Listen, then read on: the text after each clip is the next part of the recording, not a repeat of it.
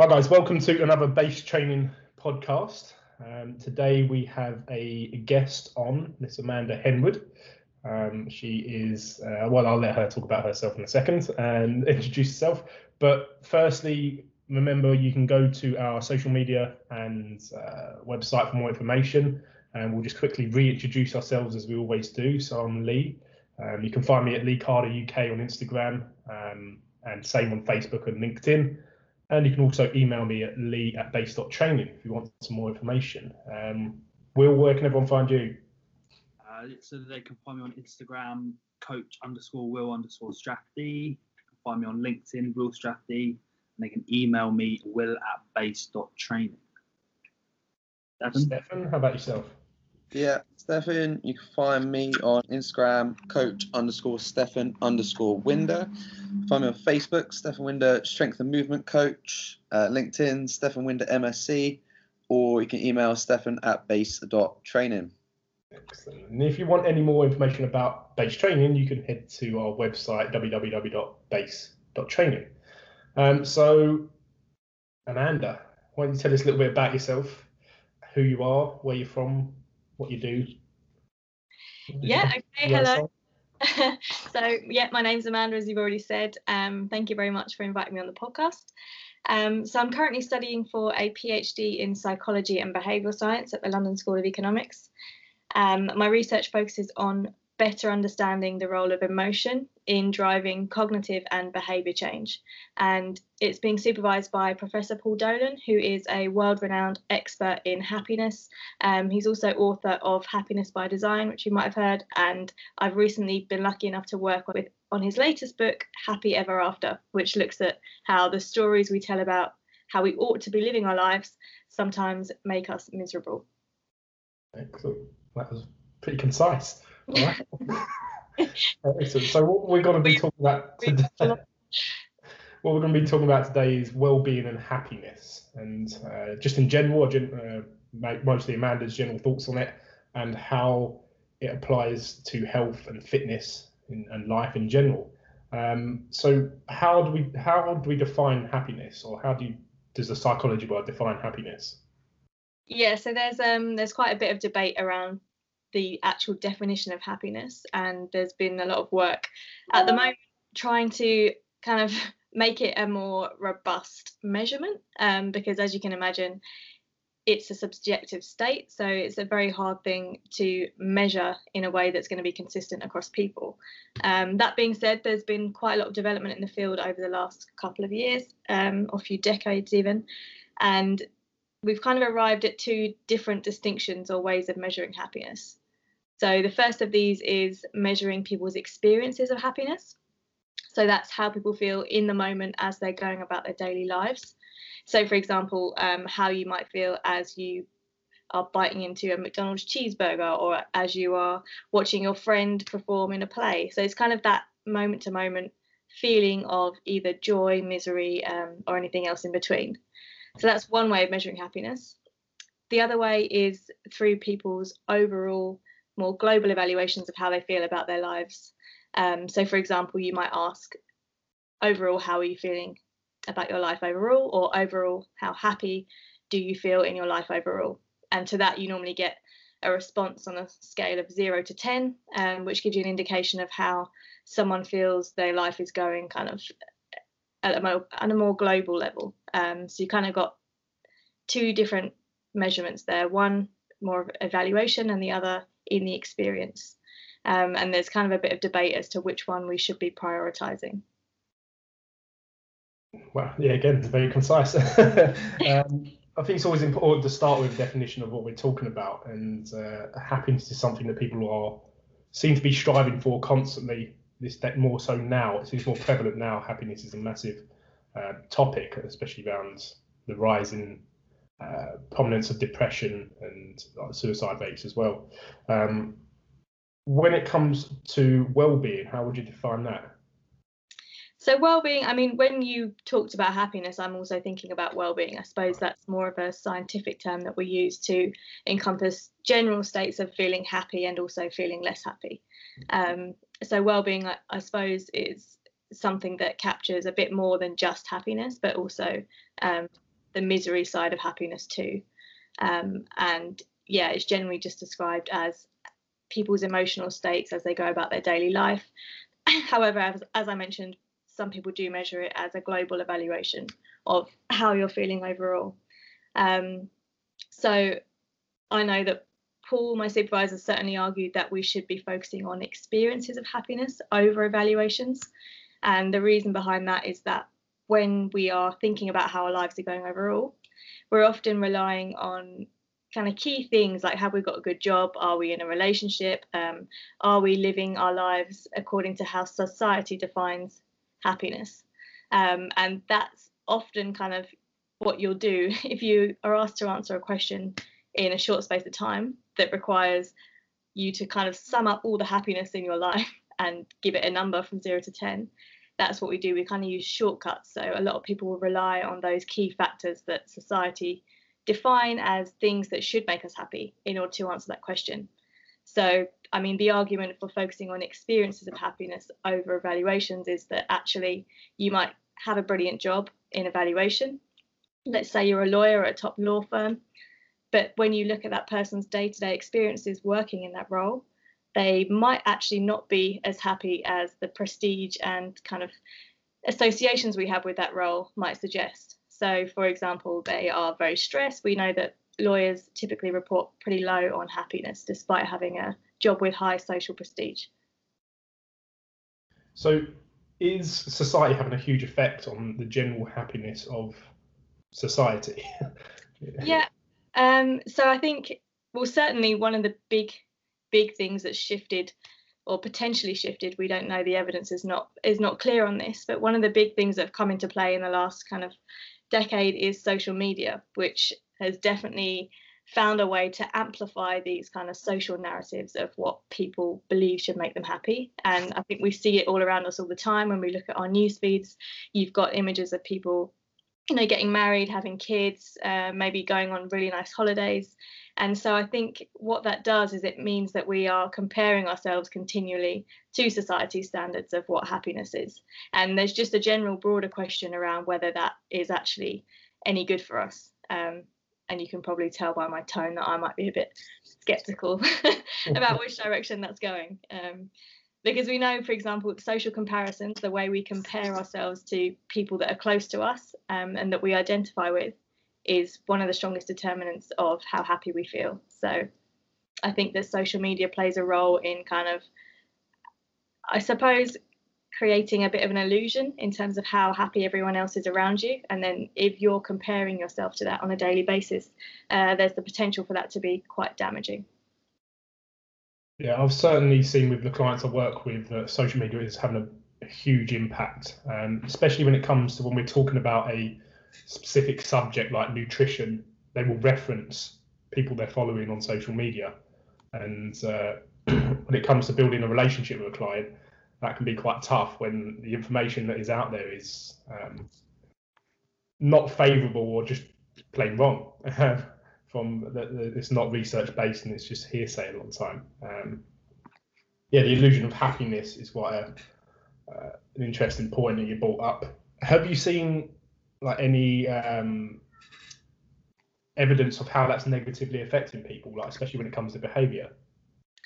Uh, actually, there's not been much on on behaviour in terms of the impact of social media on behaviour, as far as I'm aware. But there has been a lot of research on the impact of social on social media um, for happiness. And the thing is, at the moment, you it's it's mostly correlational research. So it's basically saying that social media is associated with people that feel, on average, less or more happy.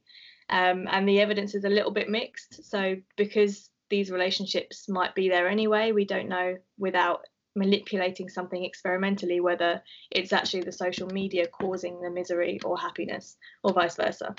So, there really needs to be some more experimental studies on this. Um, and I will be doing that as part of my PhD at some point, is to kind of explore okay, if we expose people to certain content on social media, how does that affect their behavior afterwards? Um, and then manipulate the different types of content we expose people to. because I, I mean it's not to say that social media is completely harmful i think there's a lot of things it's very good for for building inspiration um, for connecting with other people it can be a useful tool it's just kind of being alert to the different ways in which it might not always be making you as happy as you think it is given the amount of time we spend on it. Guys did you have any points you wanted to jump in on? Any questions you had so far? It um, it might veer us on to a big detour, but I'm going to run with it anyway. So you mentioned uh, you used the example of a lawyer um, and how stressed they are, and how their stress affects their state of happiness. Uh, have you kind of experienced that with uh, different job roles that are under high stress? Um, and is there any cases where people do experience high stress and can still remain happy? Yeah, so uh, it's a really good question. I think there has been the evidence that I'm referring to here is kind of a ranking of lots of different jobs and how happy people say they are overall. So again, it's it's correlational, not causal. Um, so it might be that very miserable people go into law, um, but we do see that there is a pattern. So jobs that tend to be associated with kind of high social prestige, but might be quite stressful day to day. So like law, um, lawyers, bankers, um, people in medical school, you see those kind of as ranked as the most miserable. But then when you look at who is in the more happiness ranking jobs, you do find jobs that that kind of make sense because they have a social aspect to them. So, for example, hairdressing um, and floristry, where people have day-to-day contact with people, they might be engaging in more kind of autonomous conversations. They're not staying extreme, you know, they're not putting in lots and lots of hours um, against their will. Um, actually, personal training is comes up quite high on happiness because again, you get that kind of person-to-person feedback. Um, you can see the impact of your work directly, and yeah, all of these things we know are good for happiness. So yeah, there does seem to be a distinction. As for people that might be highly stressed and still happy, um, I think that really gets at the difference in in happiness measurement that I talked about earlier. So probably they would evaluate their lives as being quite happy overall because they've got this amazing job. Maybe they're getting a lot of money. Um, but I think if they are experiencing stress on a day to day basis in the moment consistently, I would argue that's a much more important kind of determine that's going to be affecting not only how they feel day to day, but also their physiology, which we know has a big impact on health. So those people are probably you know, more likely to run into health problems or complications as they get older as a result of that excess stress. Yeah, yeah. So that, like typically people who are high stress and would probably claim they're happy will either be lying to themselves as a cover up for how stressed they are and how miserable they actually are. Yeah, and I think there's there's also a big a big social narrative in the fact that you know we should work lots and lots of hours. You should strive, you know, go above and beyond in order to get these successful positions because that's what really matters. When in doing so, we often neglect the experiences we're having all the while to get to that point. And then, even when we get to that point, it's not clear that that will be unequivocally good for our happiness. So, thank you for answering that question. Summed up very well. Stefan, did you have anything? I did, yeah. Um, so we're talking about social comparisons on social media and that this often negatively impacts people on on their happiness because they're seeing all these happy couples or like getting married or they're on holiday got all these like uh, these good vibes going on. Um, can it work in the opposite aspect? So by posting on social media and getting likes and having people comment do you feel that that does actually boost happiness? Or is it like a temporary feedback where it's just like oh, I feel good right now, but in the long run, their happiness actually still decreases or just stays the same, it stagnates? Yeah, so again, a really, really good question. I think that it's there isn't much research on that, um, but my instinct would be that what you get from the instant likes um, and shares of your content is kind of this initial dopamine hit. So the feeling that things are going well, you kind of get an instant happiness hit from that.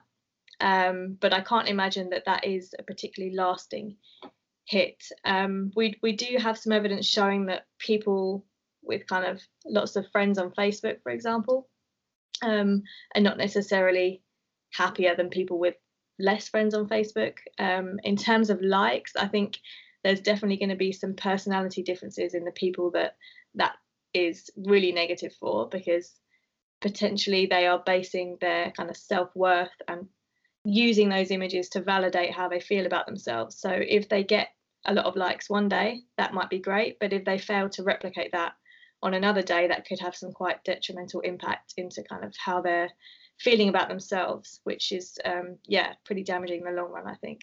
But still to be tested, so we can't we can't be conclusive about that. One of the things that we deal with as, as coaches is trying to get people to reduce their light exposure in the evening. And a lot of the time that is by putting their phone down and uh, like leaving it out of the room. One of the things that we've definitely found it's hard to do is to get them to do that. You mentioned about happiness and dopamine and things like that. Controversial question: Is that programmed into the the whole building of the social media applications in terms of how to make people more addicted to it? And then I suppose the second part of that question would be like, what behaviour changing uh, strategies would you suggest to help with someone that's uh, struggling with that? Yeah, so I mean, we know that Instagram, Facebook, companies like this have paid a lot of money. They've invested a lot of their time and effort into finding behavioral scientists and psychologists to inform the design of their products. So yes, they definitely, definitely have designed their products in ways that will get us hooked. Um, and most of that is about creating this dopamine cycle. So you go online, um, you get a hit from these likes and things like that that you're experiencing when you have that moment online, and then that creates a needing or a wanting cycle in your brain to experience that same hit of dopamine again.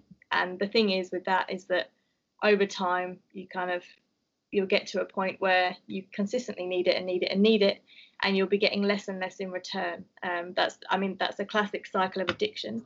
Um, there is a lot of debate online about whether or not social media can be classified as a type of addiction. Certainly, people there are people that are addicted to it, but whether the day-to-day use of it and the amount we use it in general as society classifies as addiction, um, yeah, I think I think certainly it's verging on that.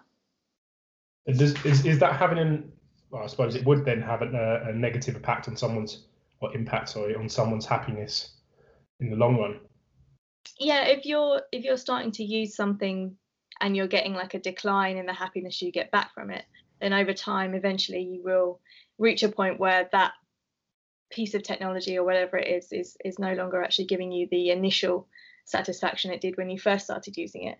But by that point you're hooked already. So you're kind of engaged in this cycle where you keep on using it despite not having much return in terms of your happiness um, which yeah is obviously a bit of a waste of time and everything else. So i mean i think we we're all guilty of probably overusing social media a little bit. Um, i suppose when you cross into the line of whether it's an addiction you need to be i mean it needs to be seriously disrupting your everyday life to be classified as an addiction. So I think it's kind of not quite there yet, but certainly it's got properties that are reflective of that kind of addiction loop.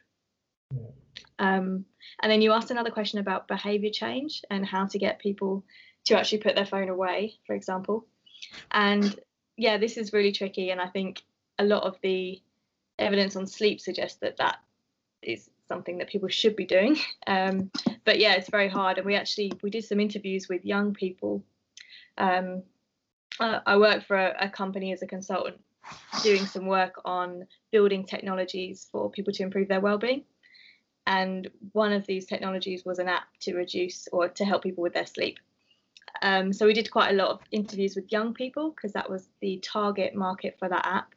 And we found that pretty much every young person at the moment is actually going to sleep scrolling through their social media youtube instagram. That's how they go to sleep that's kind of a method that they've used to help them sleep, which is ironic given that we know, you know, the evidence about blue light and how harmful that is for actually allowing you to get a good night's sleep. So how can you actually get people to leave their phone outside? I don't know, lock lock the phone up in a box and. I mean, there's literally, I don't know. I, I think you can get them to do things like make a pre-commitment, um, or maybe assign the task to somebody close to them. So it's not under their control, but it's under control of someone they've assigned the responsibility to.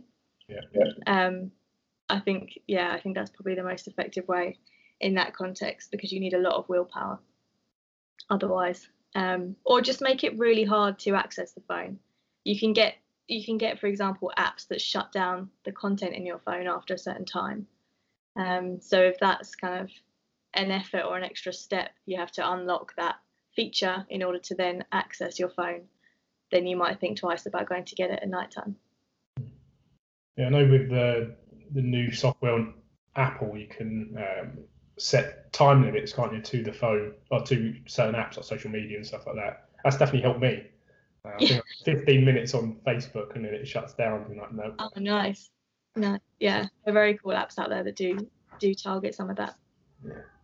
Excellent. So, behaviour change then, in just in what are your general thoughts on that and uh, approaches to it? Or what does the research suggest about it? Yeah, so I think in terms of health and fitness, um, one of the key things if you want people to stick at behavior or maintain behavior change is to actually yeah i mean it is to create this dopamine cycle in a sense so you want people to feel good whilst they're exercising basically. And there's been some recent evidence that suggests it's not feeling good after the exercise that predicts people coming back and doing that exercise again. It's actually the feeling good during. And i think this is quite a key distinction because a lot of fitness programs out there are focused on getting people in and doing you know very high intensity high stress exercise that might make people feel pretty awful in the moment and then they get the kind of dopamine hit after the exercise is finished because they feel good about having done that um, but that's not necessarily what's going to get them to keep on coming back. Actually, it's it's much more likely that they'll come back to the exercise and return to it if they were enjoying it in the moment as they're doing the exercise, rather than getting that hit afterwards, um, which is pretty key, I think. And yeah, there's also quite a lot in thinking about people's expectations of change. So I think we have this in in seeing how people respond to therapy, but it's also consistent in how people respond to fitness plans.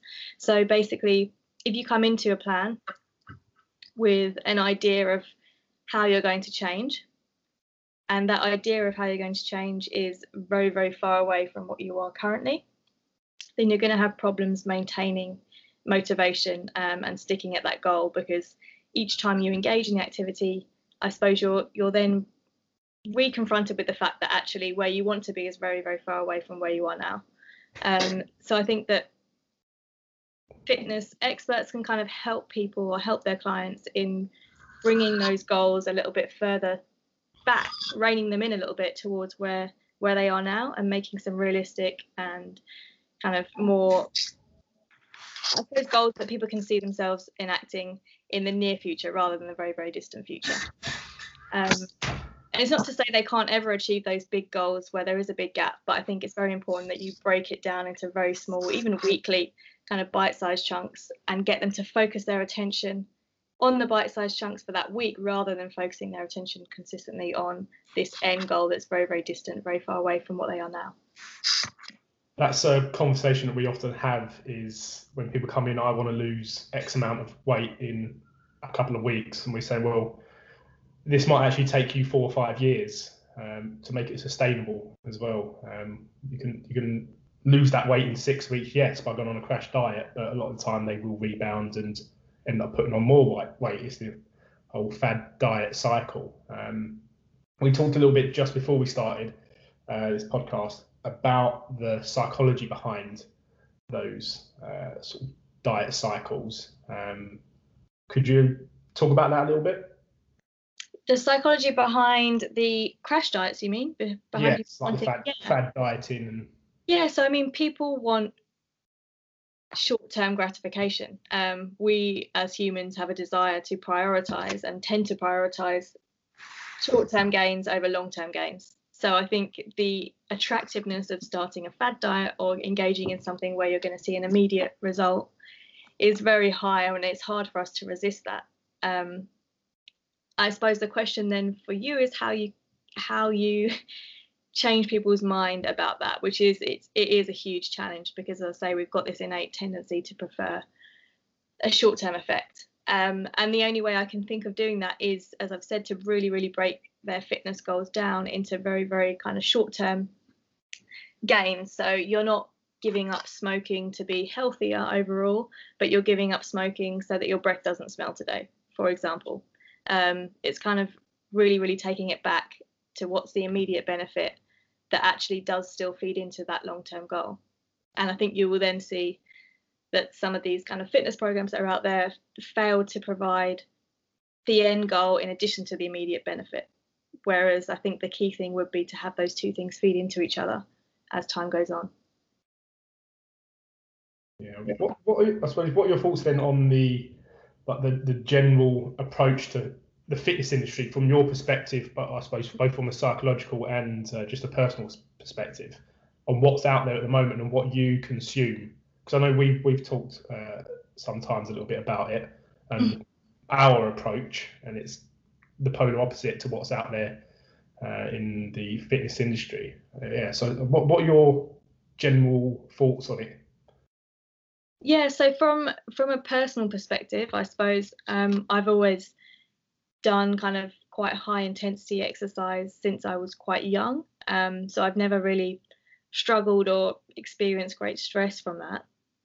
Um, but at the same time, I think it is important for me personally to mix it up with lots of different stuff. So I tend to do a mixture of high intensity exercise with weight training, um, and I kind of create my own program, and it's based on how I feel that day and what I feel like getting up and going to do.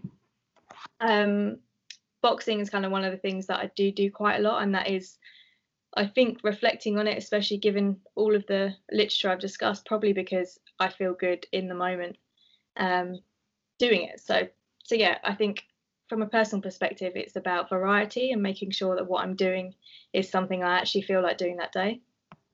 From a more kind of broad psychological perspective, I think, I mean, the evidence suggests that keep, keeping a kind of steady flow of happiness is much better for us than having extreme variation. And I would say that that probably fits into fitness as well, in the sense that if you're having like extreme highs and lows of fitness, so going into a class that you absolutely hated, but afterwards feel really good for doing it, um, potentially that's not going to have the best effect on your long term well being and happiness um, because yeah, we just know that variability is bad for us. It's, it impacts our sleep patterns that evening. Um, it impacts, for example, if you're if you have a very very high of feeling feeling very good about something, then you're likely to also come down and then start to feel bad about something different. So there's kind of a desire in our body or a mechanism that tries to balance emotions. And what that means is if we have extreme high emotions, our body will then try to compensate that with an extreme low emotion. I mean, that's that's the theory anyway behind that. Um, so yeah, I think fitness overall could do with kind of taking some of that research into consideration, especially given that how people feel during exercise is a strong predictor of whether they'll come back.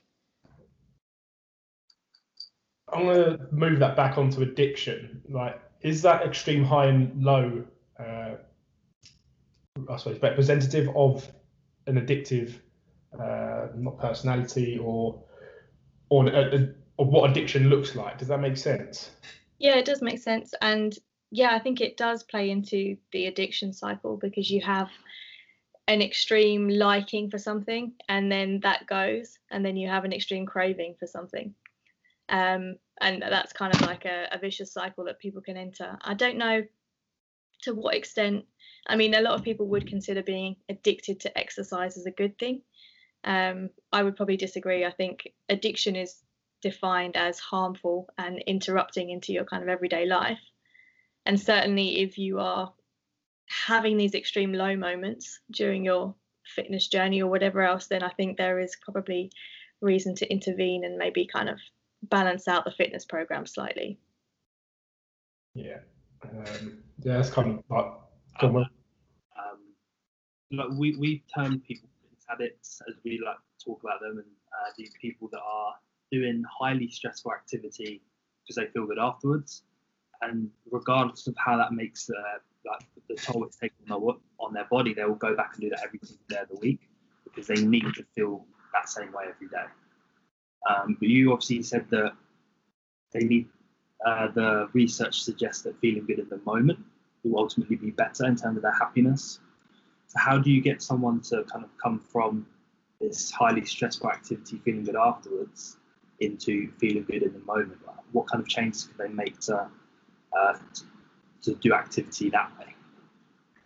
Yeah, so I think that you can probably, well, you'd have to judge it on a case by case basis and think about what that person what that person does enjoy about fitness and probably have that conversation with them and maybe try out a few different things because also people are not always the best um, at telling you what's good for them so sometimes it's actually necessary to try a few things out um, but there has, I mean, there's been some quite interesting research recently on matching kind of fitness programs to personality types.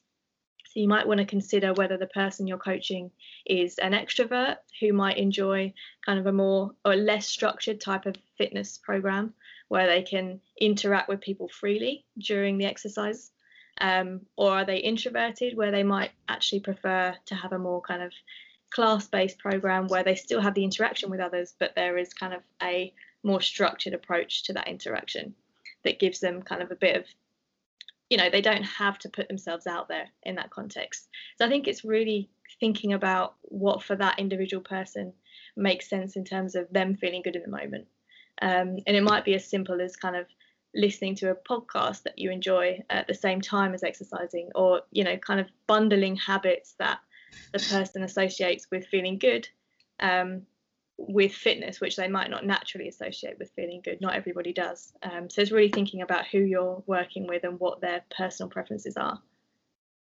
Yeah, yeah, yeah. Just we, we kind deal with getting them to not be highly stressed during it. We want them to feel good during it because obviously that ultimately that will be better physiologically and psychologically. So individualization is the way. Is what you're trying to say? I think so. Yeah, I think personalization and potentially also a little bit of a distraction during.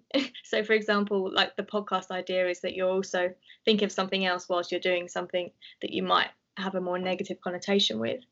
Um, I know that, for example, one of my fitness instructors used to have us holding uh, I don't know what you call it where your your legs are up in the air and you're kind of trying to train your stomach on the floor she used to have us throw a ball to each other whilst doing that exercise. So we're kind of our mind has taken off the stress of the exercise, um, but we're still getting the physical benefits from from doing it. So I don't know. There's there's some way you can kind of trick the people that are finding it stressful into finding it a better experience that could be useful. Mm. I suppose it's a, it would be a good idea to have a conversation around why they're finding it stressful in the first place.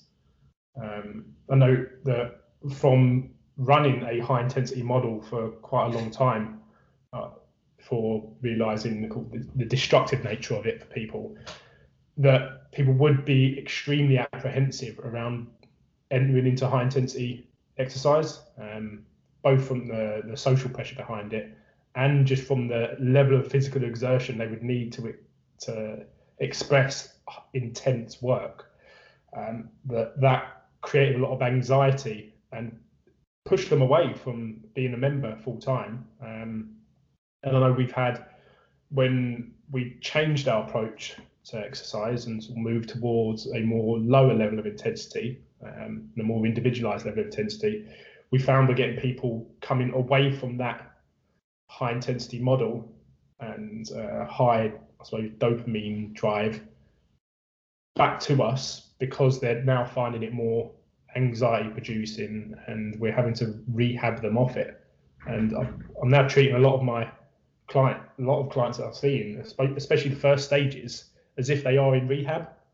Um, it's really low level doses of uh, intensity, but measured to them. So if they've come from a really, really high level of intensity and they are able to express it um, physiologically and I suppose psychologically, um, only m- lowering them down slowly as opposed to going complete polar opposite.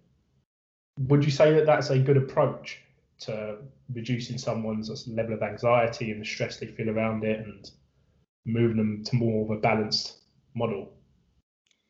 Yeah, so one of the key things you would do to reduce someone's anxiety normally um, is exposure to the thing that makes them anxious. But in this case, that's kind of paradoxical because the thing that makes them anxious is actually making them, I mean, you know, it's not something they can get over and it or make them less anxious. It's actually detrimental to them. Um, in which case, yeah, I suppose you would want to try and, I'm assuming these clients still feel as if they are somehow wanting to reenact that model.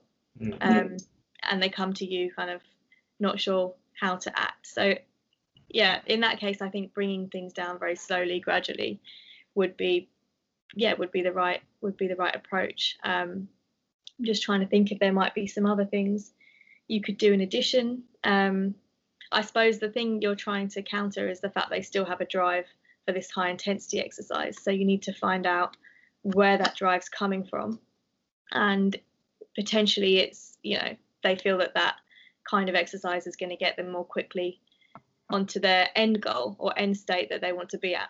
And so I suppose it's there's some important psychological work of relinking what you're doing now currently to their end goal and kind of changing that association from what what they were doing to what you're doing with them currently and making sure that they are switching their focus or kind of reframing the goal in terms of the new exercise routine rather than the old one um, which I think you can logically prove from what you've said is is flawed. Yeah.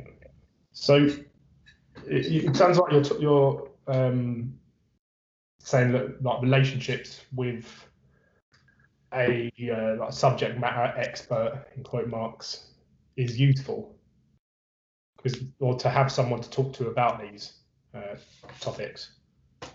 Yeah, definitely, and I think a relationship with somebody during a fitness challenge or you know working towards a fitness goal is incredibly helpful even in just getting you to maintain the level of kind of motivation towards that goal that you want to maintain. And i think we know i mean in in therapeutic context being having a good relationship with your therapist is one of the strongest predictors that you'll get better after therapy.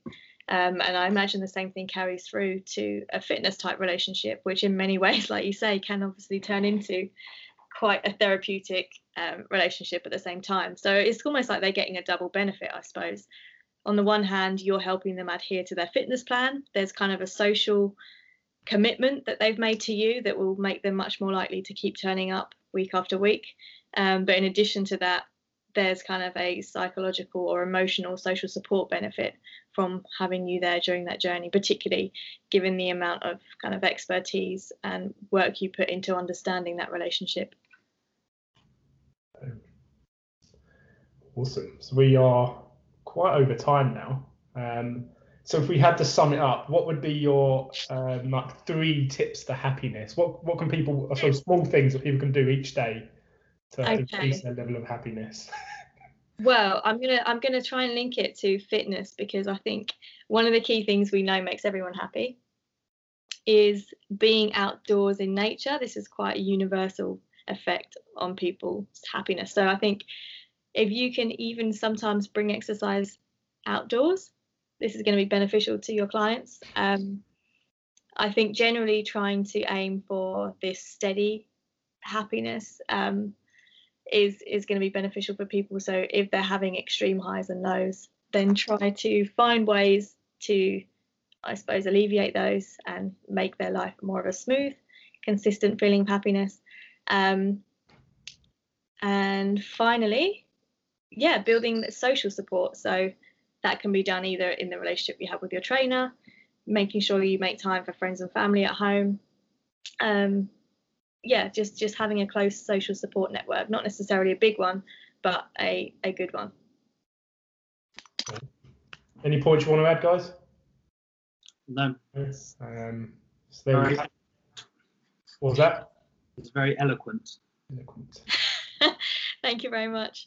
It's funny seeing you three on screen. It's like the progression of the beard. I've got it starts here. It gets Very good observation. Excellent. Um, they are chasing mine. I've even got my comb here. Amazing. Um, yeah, so there you have it. That's how you become happy. just that. Just do that and you'll be fine. Get a beard. Um, so, Mando, thank you for coming on. Um, it's been a pleasure talking to you. Hopefully, this has been helpful to those listening.